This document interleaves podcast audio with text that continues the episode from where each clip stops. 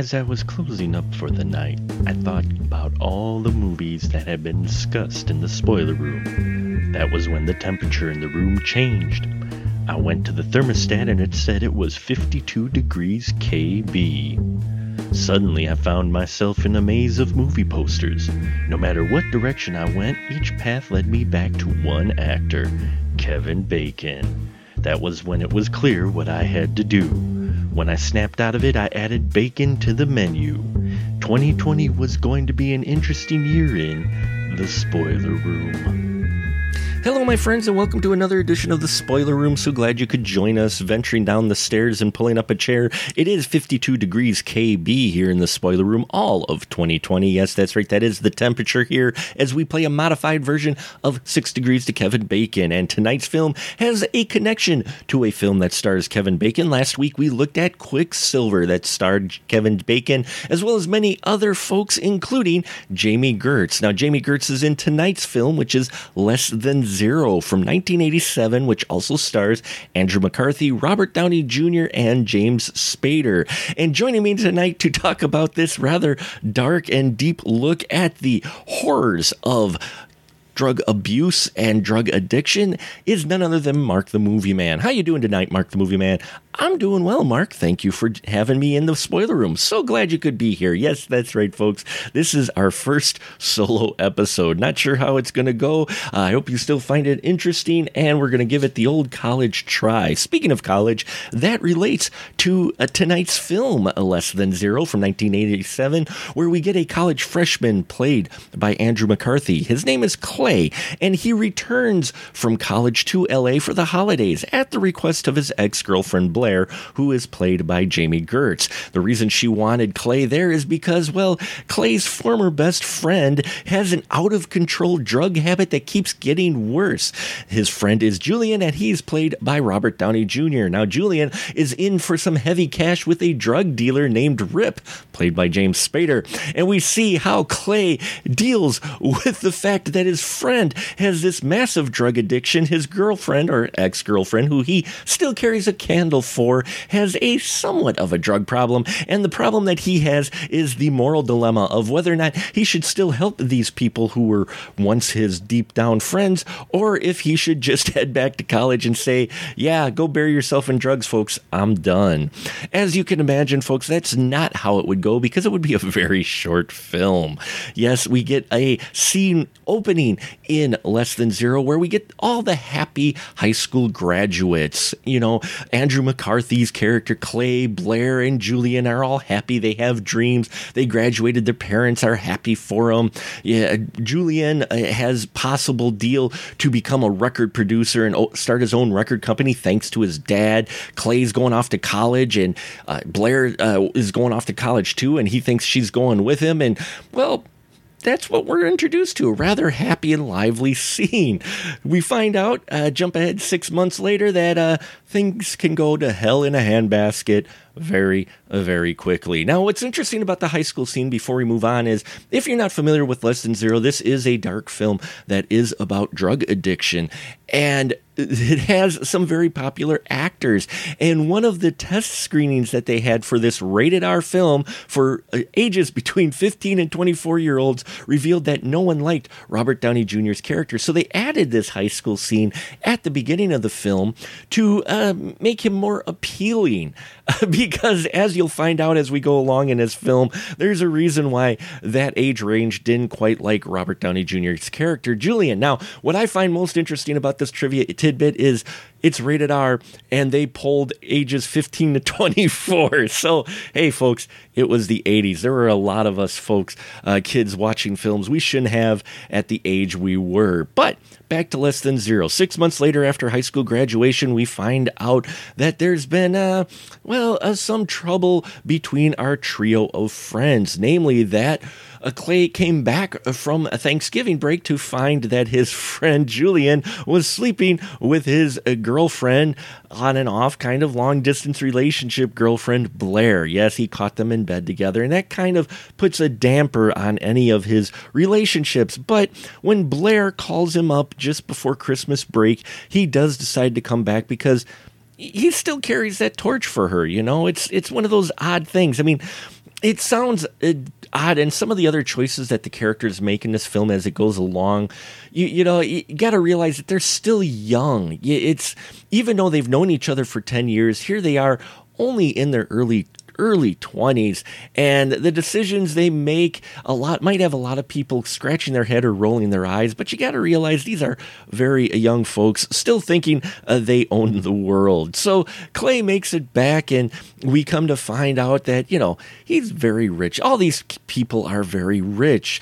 Kind of a common thing in the 80s was portraying the rich and famous and those who had a lot but that there was a price that was ended up paying for being that successful. Folks, class warfare isn't something that was made in the last 10 years. This has been going on for decades. And if you watch any 80s film, you will notice that one of the representations of the rich and famous is Hollywood, California, LA, that lifestyle. And that's what we're playing with in here in that realm, but we're finding it.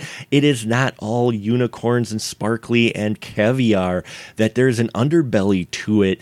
And that is really dug deep to in here with Clay, who meets up with Blair at a party where uh, this party scene, by the way, if you maybe look in the background, you might actually catch Brad Pitt, who did a short cameo for, I guess, 38 bucks. But I digress. Clay shows back up at this party and man this this scene with the party he, we get introduced with pretty much all the characters and and kind of catch up on what they've been doing for the last six months since we first saw them at the high school graduation party scenes. And let me tell you again things go dark quick but what's also interesting in this uh, party scene is there's a lot of number of things uh, that will probably trigger uh, a 2020 pair of eyes nowadays. Namely with clay who walks in and he he's the popular guy. You know, he's the man. You could tell he that's where he was in high school, and here he is at this party, catching up with a bunch of friends and stuff. I mean, he has a random girl just come up and deep kiss him. He makes a comment to these other girls that they have TVs between their legs because they actually do because this party is like uh, something that MTV threw up. This whole place is just filled with, at the time, CRT videos that show live feeds of people in the club as well as music videos. And it's just, it is so 80s. And yes, this whole entire film definitely is rooted in the 80s with all of the look and the art deco and everything going on. And this club definitely is a representation of uh, that excessiveness in the 80s and the wild styles that you saw, especially in those uh, LA and, and richer neighborhoods, if you will. So we have this guy, Clay, who's supposed to be our hero, who is, you know, going through, he uh, just randomly smacks a girl on her butt, uh, you know, and I mean, just, just a number of these things that would trigger people, you know, and we get to see Rip, who's played by James Spader. He's the big baddie in this film. He's the drug dealer. Everybody knows he's a drug dealer, though they won't come right out and say it to his face. Well, not at first. And old Rip, you know, he meets up with Clay first, and uh, yeah, he slides him a little dime bag of the cocaine, though Clay now has changed his ways, he says, and no longer parties hard like that because he's in college, and college is a lot harder than he thought it was. At least that's what he tells us later. So he meets up with Blair at this party, who this is a weird scene because he meets Blair. He she cheated on him. He still holds a candle for her, and he comes up and he starts making out with her. And I'm like, oh, okay, I guess all is forgiven already. But then there's dialogue about, you know, how you look good and, and, and how she looks good. And there's some casual talk, but he was like, oh, you know, deeply kissing her. And that I'm like, okay. But then in the next minute, uh, they're kind of cold to each other as she talks about Julian, who's in real trouble, as she puts it. And she, you know, uh, just warning him that he's really in a bad way because Julian not only is in deep with this drug dealer, but also in deep with the drugs, as we later meet uh, Julian, who is really uh, he's high at the party, not too high yet, as he uh, once again catches up with his ex friend Clay. And again, another odd reaction and reception between these two. I mean, here Clay saw Blair, he was on her like, you know, white on rice, he's kissing on her and that, and then, and then it's like, oh yeah, well, you know, it's all kind of forgiven. Well, maybe not, but not too forgiven with his buddy Julian as they have this rather cold uh, reunion meeting. You know, Julian is uh, played excellently by Robert Downey Jr. He, uh, he said in a book later, though, that this film was kind of the Ghost of Christmas Future because here he's playing a guy who is uh, suffering from drug addiction, which he did have a bit of a problem with drugs at the time the film was made, but definitely fell harder years later that we know. So it was almost prophetic in its way of a, his portrayal of Julian, uh, the cocaine and drug addict. And we see you know, eh, just this odd relationship. And it carries through for a lot of the film between these three. You know this clay trying to figure out does he still want to be with blair? Can he still be friends with julian? Which he must because after the party later on, we get the scene bright sunny day, and Clay shows up and finds Julian on a bench because Julian's been kicked out by his parents because, well, uh, he's got his drug addiction. And there's an interesting scene here because it's done in a park, and there's a kid on a swing. And we have here Clay and Julian kind of reminiscing a little bit about their friendship. And then I, I thought it's cool, and you know, maybe I make mountains out of molehills. I know I'm generous with films, but having the kid in the swing in there representing uh, the innocence of childhood in that as they're reminiscing about you know their their f- more fun days when they were younger and how things weren't quite so uh, intense and and you know uh, it's just an interesting setting that they have and I don't think it was uh, just random that they had the kid in there because the subject matter you know they're trying to remember that innocence and there you have that representation of innocence which by now has been lost completely. I mean, again, six months. Uh, so, uh, yeah, Julian is in a rough way, and we get mostly a lot of back and forth between them. Clay trying to catch up with Blair, who also does cocaine, but she's not doing cocaine nearly as heavy as uh, you know as Julian is. Which I thought it was interesting. You've got kind of three representations here with these three individuals. You've got Clay, who's the guy who's kind of gotten out of the wildlife. He's trying to go the straight and narrow path. He he doesn't do drugs. In fact, throughout this uh, whole film, I don't think he actually does do any cocaine anymore. Uh, you know, it, it, it, he he does still drink. He has a drink, but uh, but I don't remember. No, I don't think he actually does any coke anymore, though it is alluded that he did at one time. And then you have Blair, who's kind of in between. She is doing cocaine recreationally and to deal with high stress situations, but she isn't doing it as heavily as Julian, who man, this guy just cannot stop. Whether or not he's, uh, you know, doing lines or more, his choice was freebasing it, which was really the hardcore way to go with cocaine usage. And seeing him actually do it on screen yeah, this might give some people, old Iron Man, different perception of the individual. He plays this so well, though. I mean, you, the, the director, uh, Marek uh, was picked because he had a reputation of taking characters who should be very unlikable and unsympathetic to the audience and making them likable. And he does that here, and I don't know how he does it, but he does. I mean, these are people. I mean, the first 15 minutes of this film shows the representation of 80s excess, and these people are representations of people you didn't have sympathy for, especially back then, because they had it all. And so their situation, you know, is the self made one. And so it's kind of tough for you to feel sympathetic usually. But he does it in here. Julian, as he goes along and just goes further and further and deeper into his drug addiction and deeper in with the Rip character, uh, you, you feel bad for him, even though you know this was kind of his, this was his own doing. At the same time, you're just like, man, I you your heart reaches out to him, you know. And uh, Clay, you, you don't blame him either for his reaction. I mean, he's he's supposedly the supposed to be the good guy of this, you know. And, and, of course, his feelings for Blair eventually, he ends up taking Blair back, which pushes Julian further into the drug rabbit hole, but at the same time, Julian, with you know that comes some depression, and he really is like, yeah, you two deserve each other. You know, he figured that's the way it was going to go.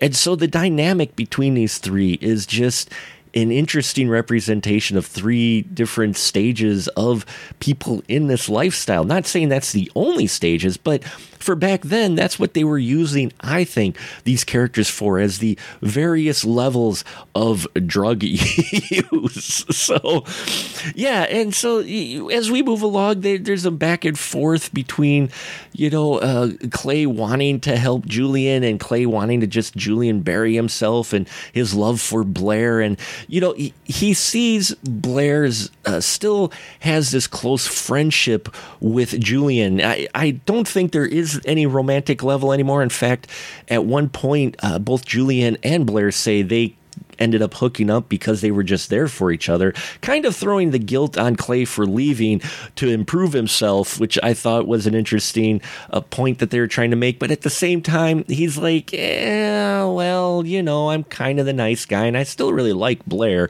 so okay, you know. So his his love for Blair and seeing how she still cared, even friendship close friendship wise with Julian really pushes uh, Clay's uh, ego kind of to the side a bit until, you know, it comes true that you know he remembers that friendship and deep down he is still friends with Julian. And that's why he tries to help Julian even though Julian doesn't want to help himself. And that is evident as he uh, constantly clashes with Rip. Yes Rip James Spader playing probably the uh, he plays a kind of scary individual not as scary as you might think for a drug dealer at least for most of the film. But it is James Spader and he does creepy very well and he does creepy here with Rip so as the film goes along, he is more and more despicable, but at the same time, he's not your quite cliche 80s villain. He does play it kind of cool, calm, and collective, uh, though there is a point where he does get into a brawl with Clay and Blair, and that's an interesting one. It's a kind of a brutal fight, and I, I liked how it was choreographed and how it played out. This was at near the very end where Clay and Blair are searching for Julian, who is on Christmas night gone missing when we find out, well, not exactly gone missing so much as in that uh, yeah, Julian's uh, being pimped out still by Rip. So there's that fight there.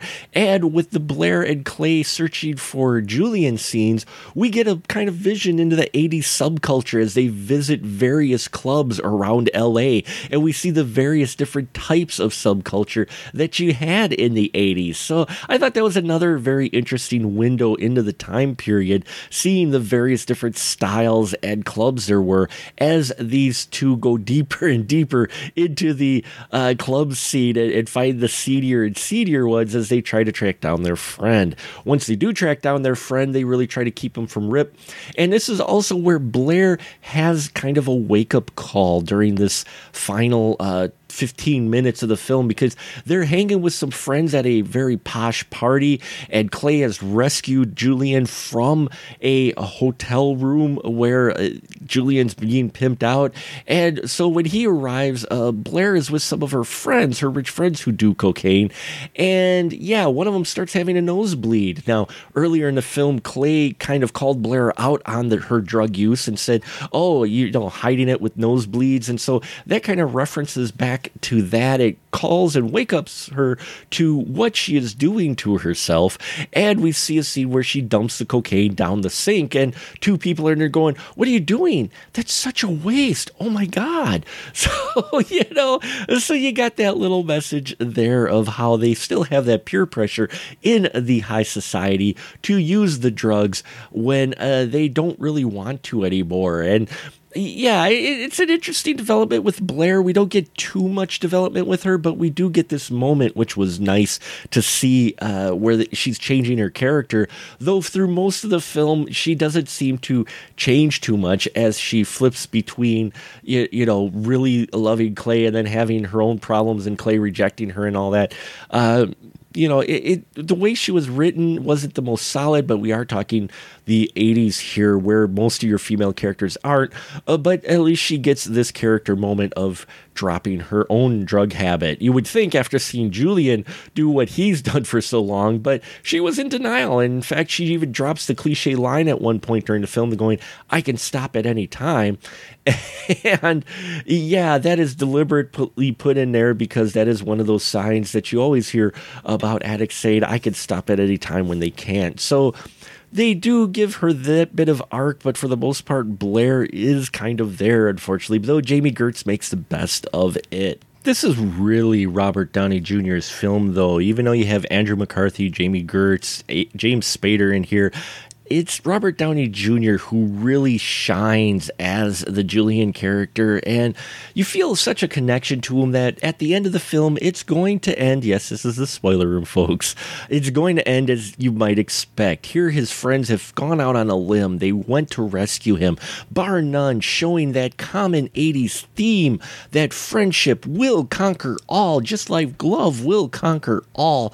And, well, unfortunately, it can't conquer health issues issues caused by massive drug use. And we get a sad moment to where Julian does die in the car with them as they're trying to escape LA and what they did to Ripon his guys.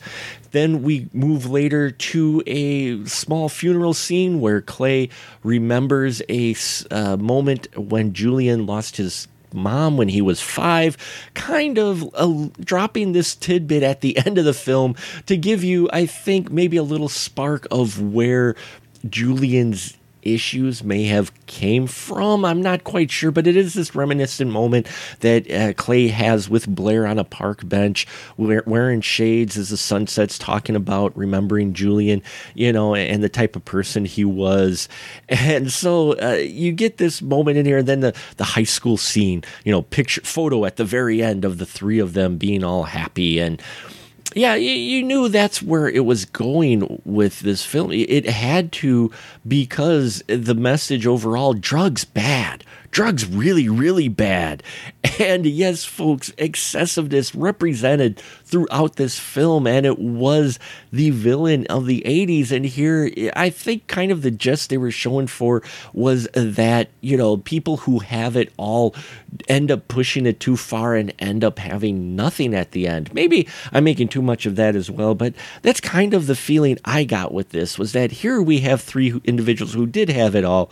One of them really put it down his nose and ended up getting into trouble, just like anybody would who has a drug addiction, whether or not they're from Beverly Hills or they're from, you know, uh, the middle class sections or even the lower class areas of town. They all end up having the same issues. And maybe that's where they were kind of leading to this. But for the most part, it's just showing you how drug addiction can ruin not only your life, but the life around you and how it can lead to your inevitable death if you won't change. Yeah, and, and yeah, so it's a dark ending to the film. It's overall, this film is really, you know, not an uplifting movie at any point. It doesn't let you breathe and get a happy moment. I mean, even when you have Clay and Blair getting back together, you're like, really? After all that's happened and what's going on, you two are hooking back up already. But again, as I mentioned before, they are young and, and young folks make, you know, different decisions. so uh, I remember watching this when I was younger. And granted, I probably didn't understand a huge amount of what was going on because I would have only been about 12 at the time, but I caught enough of it. And for me, I watched it uh, namely because of the people involved with it. And uh, yeah, being an adolescent teen, I watched it for Jami Gertz. I, I won't lie. But I did find it interesting watching it again, just how effective the music was in this movie. Uh, you know, I, I, I have the soundtrack. I love the soundtrack. It's got a great movie soundtrack, uh, both vocals and the orchestral one isn't. Eh, not too inspired. Thomas Newman did it, who's a very talented uh, composer, but uh, he only made, I think, like one or two tracks that they reused throughout the film. But you definitely have licensed music in here. And for me, my favorite song off the soundtrack would be none other than the Bangles cover of Hazy Shade of Winter, uh, originally written by Simon and Garfunkel. The Bangles version, of course, is more uh, rock out type of feel to it, but it's also still very fitting for this movie and the wild lifestyle that it portrayed. Now, the other musical tracks that we have in here as well just just nail the emotions of the scenes and are very fitting. And I love when film directors take deliberate action with their choices in music cues, especially when using licensed music. We usually associate it with Quentin Tarantino,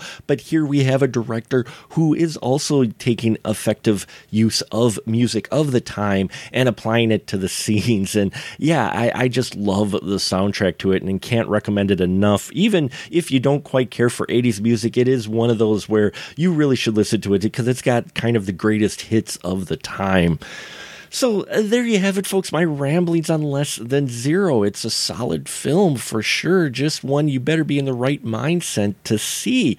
You know, it's it gives you a window into that time period and yeah, it shows you the consequences of excess, which we started seeing more and more in the films of, of, that time period. As the 80s waned to and the 90s started moving in, you started to see more and more films showing consequences of the early lifestyles. So, uh, yeah, it, it's always great to see films reflecting the times and the culture. And when you watch older films like this, especially during a time when you grow up, you really get to see it and seeing it through a different pair of eyes, yeah, there are a lot of things in here that I'm sure people will have a problem with of how they are portrayed but at the same time the message down deep in this film about the drug addiction and the effects it has on people and the people around them still could be applied to today. So there you have it, folks. Thank you for listening to our solo episode of The Spoiler Room. I'm not sure how informative it was,